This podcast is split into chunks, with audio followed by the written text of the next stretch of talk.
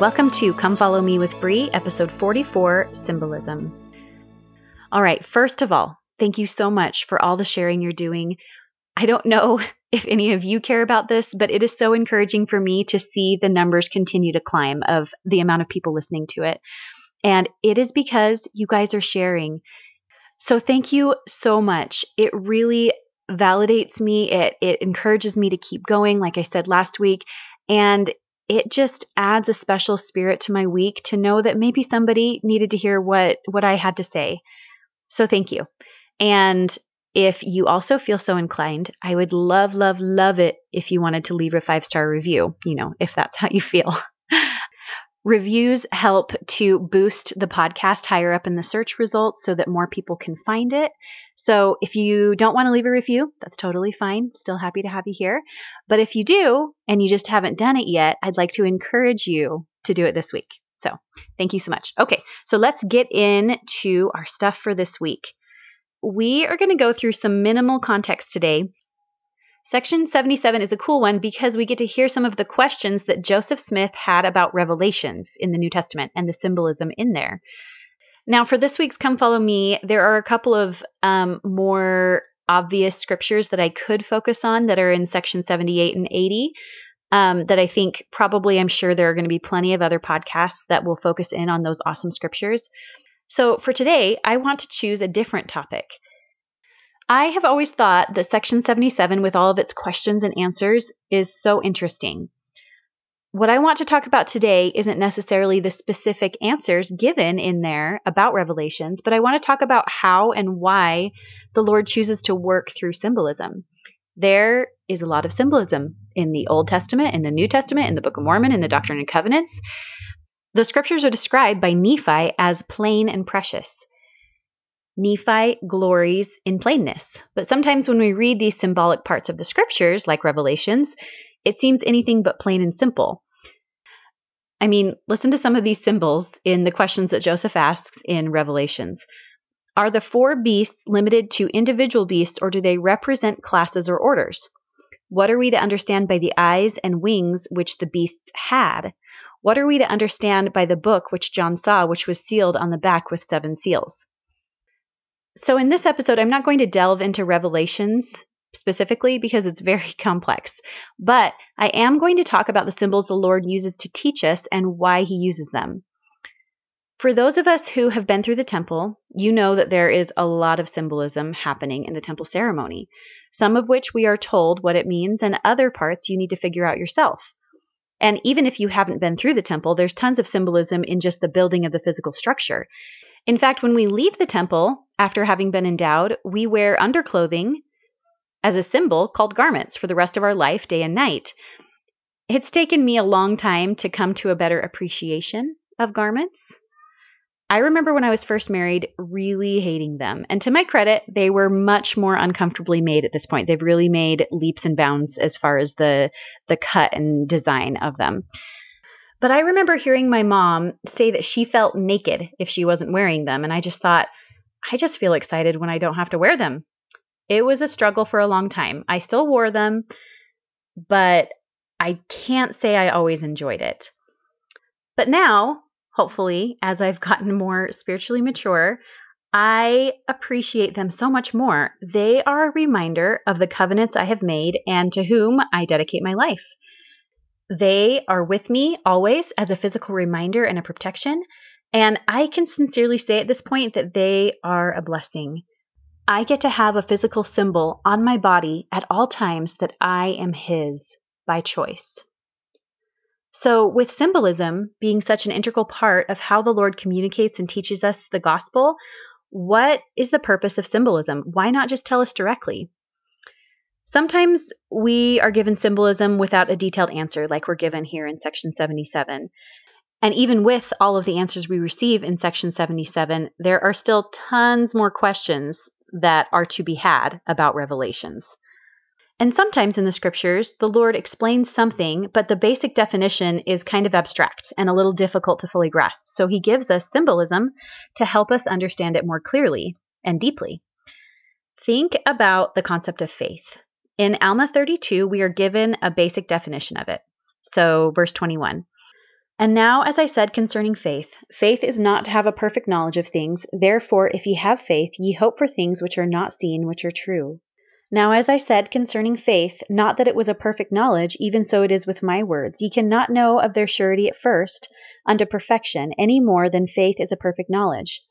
But behold, if ye will awake and arouse your faculties, even to an experiment upon my words, and exercise a particle of faith, yea, even if ye can no more than desire to believe, let this desire work in you, even until you believe in a manner that ye can give place for a portion of my words.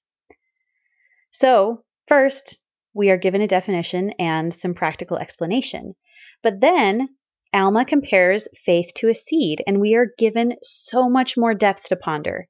Verse 28 now we will compare the word unto a seed. Now if ye give place that a seed might be planted in your heart, behold, if it be a true seed or a good seed, if ye do not cast it out by your unbelief, that ye will resist the Spirit of the Lord, behold, it will begin to swell within your breasts. And when ye feel these swelling motions, you will begin to say within yourselves, It must needs be that this is a good seed, or that the word is good, for it beginneth to enlarge my soul. Yea, it beginneth to enlighten my understanding. Yea, it beginneth to be delicious to me. Now behold, would not this increase your faith? I say unto you, Yea, nevertheless it had not grown up to a perfect knowledge. But behold, as the seed swelleth and sprouteth and beginneth to grow, then you must needs say that the seed is good. For behold, it swelleth and sprouteth and beginneth to grow. And now behold, will this not strengthen your faith? Yea, it will strengthen your faith. For ye will say, I know that this is a good seed, for behold, it sprouteth and beginneth to grow. And now behold, are ye sure that this is a good seed? I say unto you, Yea, for every seed bringeth forth unto its own likeness. Therefore, if a seed groweth, it is good, but if it groweth not, behold, it is not good, therefore cast it away. And now behold, because ye have tried the experiment, and planted the seed, and it swelleth and sprouteth, and beginneth to grow, ye must needs know that the seed is good. And now behold, is your knowledge perfect? Yea, your knowledge is perfect in that thing, and your faith is dormant. And this because you know, for ye know that the word hath swelled your souls, and ye know also that it hath sprouteth up, that your understanding doth begin to be enlightened, and your mind doth begin to expand. Now, Alma talks even more about this metaphor, and I'm not going to go into that right now. But think about how much more you understand because of the metaphor of the seed. And you have the ability to analyze and ponder when you're given this metaphor. In the Institute Manual Scripture Study, The Power in Word Teacher Manual, Lesson 13, it says symbols can be timeless, culture free, and language free. When such things as plants, animals, and manifestations in nature are used to teach principles, they can be used without reference to a particular language, time, or people and can bridge the barriers of communication that often exist between ages or cultures. The use of a wave of the sea to represent a person whose faith is not firm can communicate the same message to any people at any time. So think about how vastly different cultures are. Think about how different, even right now, in different parts of the world, different cultures are. And now think about adding in a span of time, a huge span of time that the scriptures cover, and how enormous that gap is in culture as I'm saying this, I'm just so happy that I decided to go with this topic because I'm thinking about things I've never really thought about before. Think about how all knowing and wise Heavenly Father is to use things in nature to bridge the gap between time and culture. Think about my favorite scripture that I read at least every other podcast episode. Helaman 5:12 and now, my sons, remember, remember that it is upon the rock of our Redeemer, who is Christ, the Son of God, that ye must build your foundation. That when the devil shall send forth his mighty winds, yea, his shafts in the whirlwind, yea, when all his hail and his mighty storm shall beat upon you, it shall have no power over you to drag you down to the gulf of misery and endless woe, because of the rock on which ye are built, which is a sure foundation, a foundation whereon if men build they cannot fall. Helaman found it effective to use these symbols to motivate and encourage his sons, and the same symbols motivate and encourage me today. Both of us, despite our difference in time and culture, can understand and visualize a rock, a mighty wind, a shaft in the whirlwind, a mighty storm, a sure foundation, and use these symbols to cement our conviction and greater understanding of the abstract idea that two beings, the Lord and Satan, that I cannot see, can have such an effect on me and my life. So, next, let's think about the different styles of learning. There is visual, auditory, reading, writing, and kinesthetic. Because of all of the symbolism in the scriptures, and as I've seen in lots of lessons throughout the years, our ability to make up our own metaphors and symbols, the scriptures are perfectly set up to be used by the reader in whatever way will enable them to learn the best. The symbols appeal to the visual learner by giving them something to visualize. The scriptures appeal to the auditory learner by giving them something interesting to listen to. They appeal to the reading, writing learner in obvious ways. And the last one, the kinesthetic learner, was a little bit trickier for me to think about how they can learn from the scriptures in a kinesthetic way. But then I was reminded of what we just talked about in Alma 32. He talks about how the development of faith will feel and how you can experiment on it. He tells you that you will feel a swelling within your breasts and it will begin to be delicious and your understanding will be enlightened. And I don't know about you, but when I hear that, it helps me feel what faith feels like. And by appealing to all these different styles of learning through the use of symbols, each person is equipped to learn in the best way that they are able. And the use of symbols allow us to all remember the concepts more fully in the first place and also gives us a way to recall imperfectly in times of need and yet still be able to build upon that concept because you have a symbol to build your thoughts on. Next, the same Institute ma- manual that I referenced before it says symbols can be used to reveal or conceal spiritual truths, depending upon the spiritual maturity of the individual. The Savior, for example, spoke to the people in parables because there were those among his hearers who were neither willing nor prepared to accept his teachings. This is the category that I tend to put the book of Revelations in, which is what this section of the Doctrine and Covenants is referring to.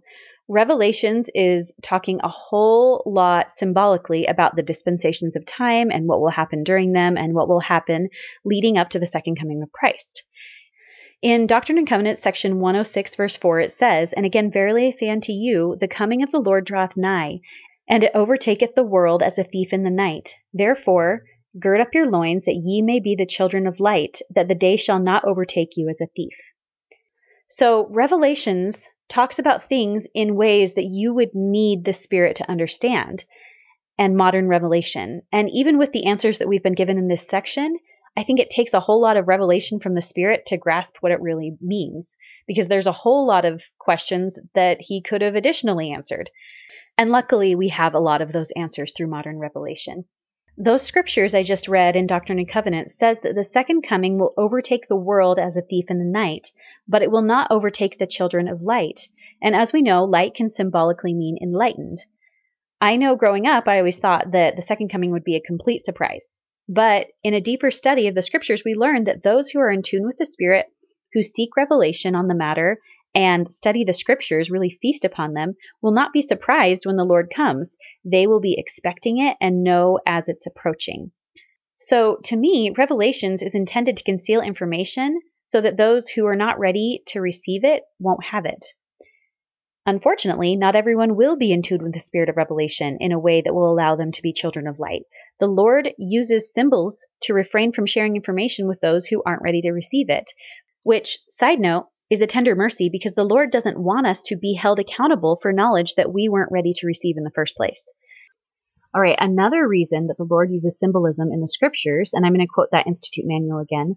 It says, it contributes to an attitude of searching on the part of the student of the scriptures. A person who understands that there is more than just the obvious in scriptural passages will be inclined to search, ponder, probe, and pray about them to more fully comprehend and appreciate their prophetic message.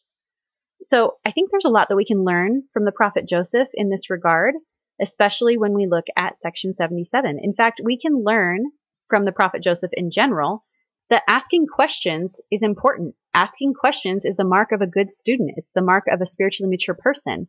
This entire section is questions about things he didn't understand. When you read Revelations, I think we all know that it's incredibly hard to understand, but hate to break it to you and to myself, we really have no excuse for not figuring these things out. Now, always keep in mind the line upon line, milk before meat concept. The Spirit will guide you to what you need to seek to understand next. You're not going to understand everything at once, and certain things in the scriptures might not be a priority for your spirit at certain times. Like, if you're someone who doesn't understand faith, you probably don't need to try and worry about understanding revelations yet. But getting back to the fact that we really cannot use the excuse that it's too hard to understand We can't justifiably say that Isaiah is too hard, Revelations is too abstract. We have been given an incredible amount of revelation, modern day revelation, not only just in this section, but we have books and resources and modern day prophets to help us understand in very plain and simple terms if we're willing to put in the research and the work. And we're not talking about rocket science here. All we have to do is be willing to look and the answers are there. And once you get the basics of a parable or symbol down, you will naturally be more inclined to search, ponder, probe, and pray about them to get more and more out of them. The gospel of Jesus Christ is set up in such an incredible way that serves deeply both the beginner in the gospel and those whose spiritual knowledge have become more advanced through time, study, and experience. Do you guys remember when President Nelson talked about discovering the phrase, let God prevail? Listen to his experience. He says, For the more than 36 years I've been an apostle, the doctrine of the gathering of Israel has captured my attention. Everything about it has intrigued me, including the ministries and names of Abraham, Isaac, and Jacob, their lives and their wives, the covenant God made with them and extended through their lineage, the dispersion of the twelve tribes, and the numerous prophecies about the gathering in our day.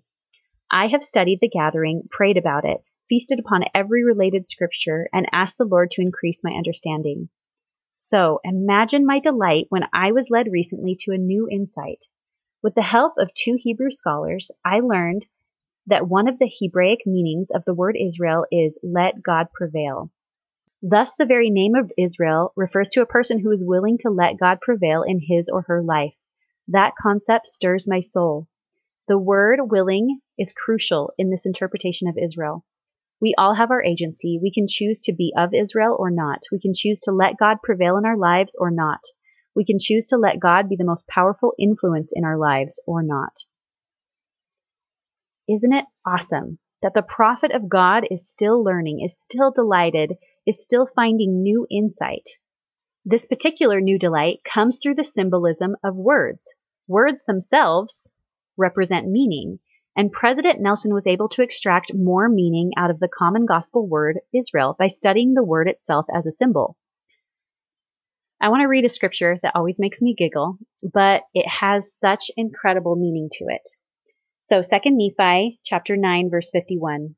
Hearken diligently unto me, and remember the words which I have spoken, and come unto the Holy One of Israel, and feast upon that which perisheth not, neither can be corrupted, and let your soul delight in fatness.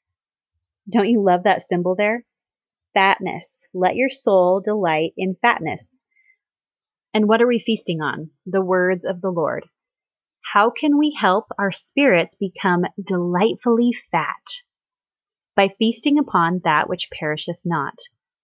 And what a feast we have been given. We have been given things explained plainly. We have been given symbols that can be understood on a surface level and then explored deeply. I am so grateful for symbols. I am so grateful that the Lord is so wise and is the most amazing, effective teacher. Do you think the all knowing Father in heaven and his Son Jesus Christ don't know the most effective way to teach the human family? If I can borrow a line from the hymn, O my Father, the thought makes reason stare. There are so many things in the gospel that makes reason stare, and this is one of them. Of course they know exactly how to teach us, exactly what will be the most effective, exactly what will fill our souls right now here on earth as we fatten up our spirits and we continue on into eternity with him. Do you remember last week when I quoted the prophet Joseph Smith speaking about seeing into heaven? He said, Could you gaze into heaven five minutes, you would know more than you would by, than by reading all that was ever written on the subject. And then in verse 116 in section 76, Neither is man capable to make them known, for they are only to be seen and understood by the power of the Holy Spirit, which God bestows on those who love him and purify themselves before him. If we are only capable of understanding those things by seeing and understanding through the power of the Holy Spirit, maybe our efforts and development of spiritual maturity so that we can understand and feast on these symbols as we are given them now is the beginning of learning that higher and holier way Maybe as we study books like the book of Revelation, we will start to get to see and understand through the power of the Holy Spirit. Now, don't get me wrong. I'm not saying that understanding the symbols and parables is would replace actually seeing heaven. But I do think it's somewhere in the middle. It's somewhere in the middle of a surface explanation and actually seeing, where if we understand the symbols involved, I feel like that's somewhere in between, and I think that's really, really cool. In 1 Corinthians chapter 2, verses 9 through 10, it says, Eye hath not seen, nor ear heard, neither hath entered into the heart of man the things which God hath prepared for them that love him. But God hath revealed them unto us by his Spirit. For the Spirit searcheth all things, yea, the deep things of God. You know where the deep, deep things of God are? I think it's in searching the symbols that we have been given, the parables that we have been given. David A. Edwards said, Symbols help with the spiritual communication. Through symbols, the Lord forges a link with us by using the things of this earth to represent the things of heaven. He has given us revelations, prophecies, teachings, ordinances, and ceremonies filled with symbols that can give us spiritual insights if we are prepared to receive them. The scriptures tell us that the Lord has used symbolism from the very beginning to teach people about Christ's atonement. He commanded Adam to sacrifice animals, but at first Adam didn't know why except to be obedient. An angel then came to him and explained that the sacrifice was a similitude of the sacrifice of the only begotten of the Father, which is full of grace and truth. In other words, the angel taught Adam that the animal he sacrificed represented the Savior, who, though he would be without sin, would freely give his life to atone for the sins of the world. Later, the Lord taught Adam about baptism and explained its symbolism of rebirth. Afterward, he told Adam that all things have their likeness, and all things are created and made to bear record of me, both things which are temporal and things which are spiritual, things which are in the heavens above and things which are on the earth and things which are in the earth and things which are under the earth, both above and beneath, all things bear record of me.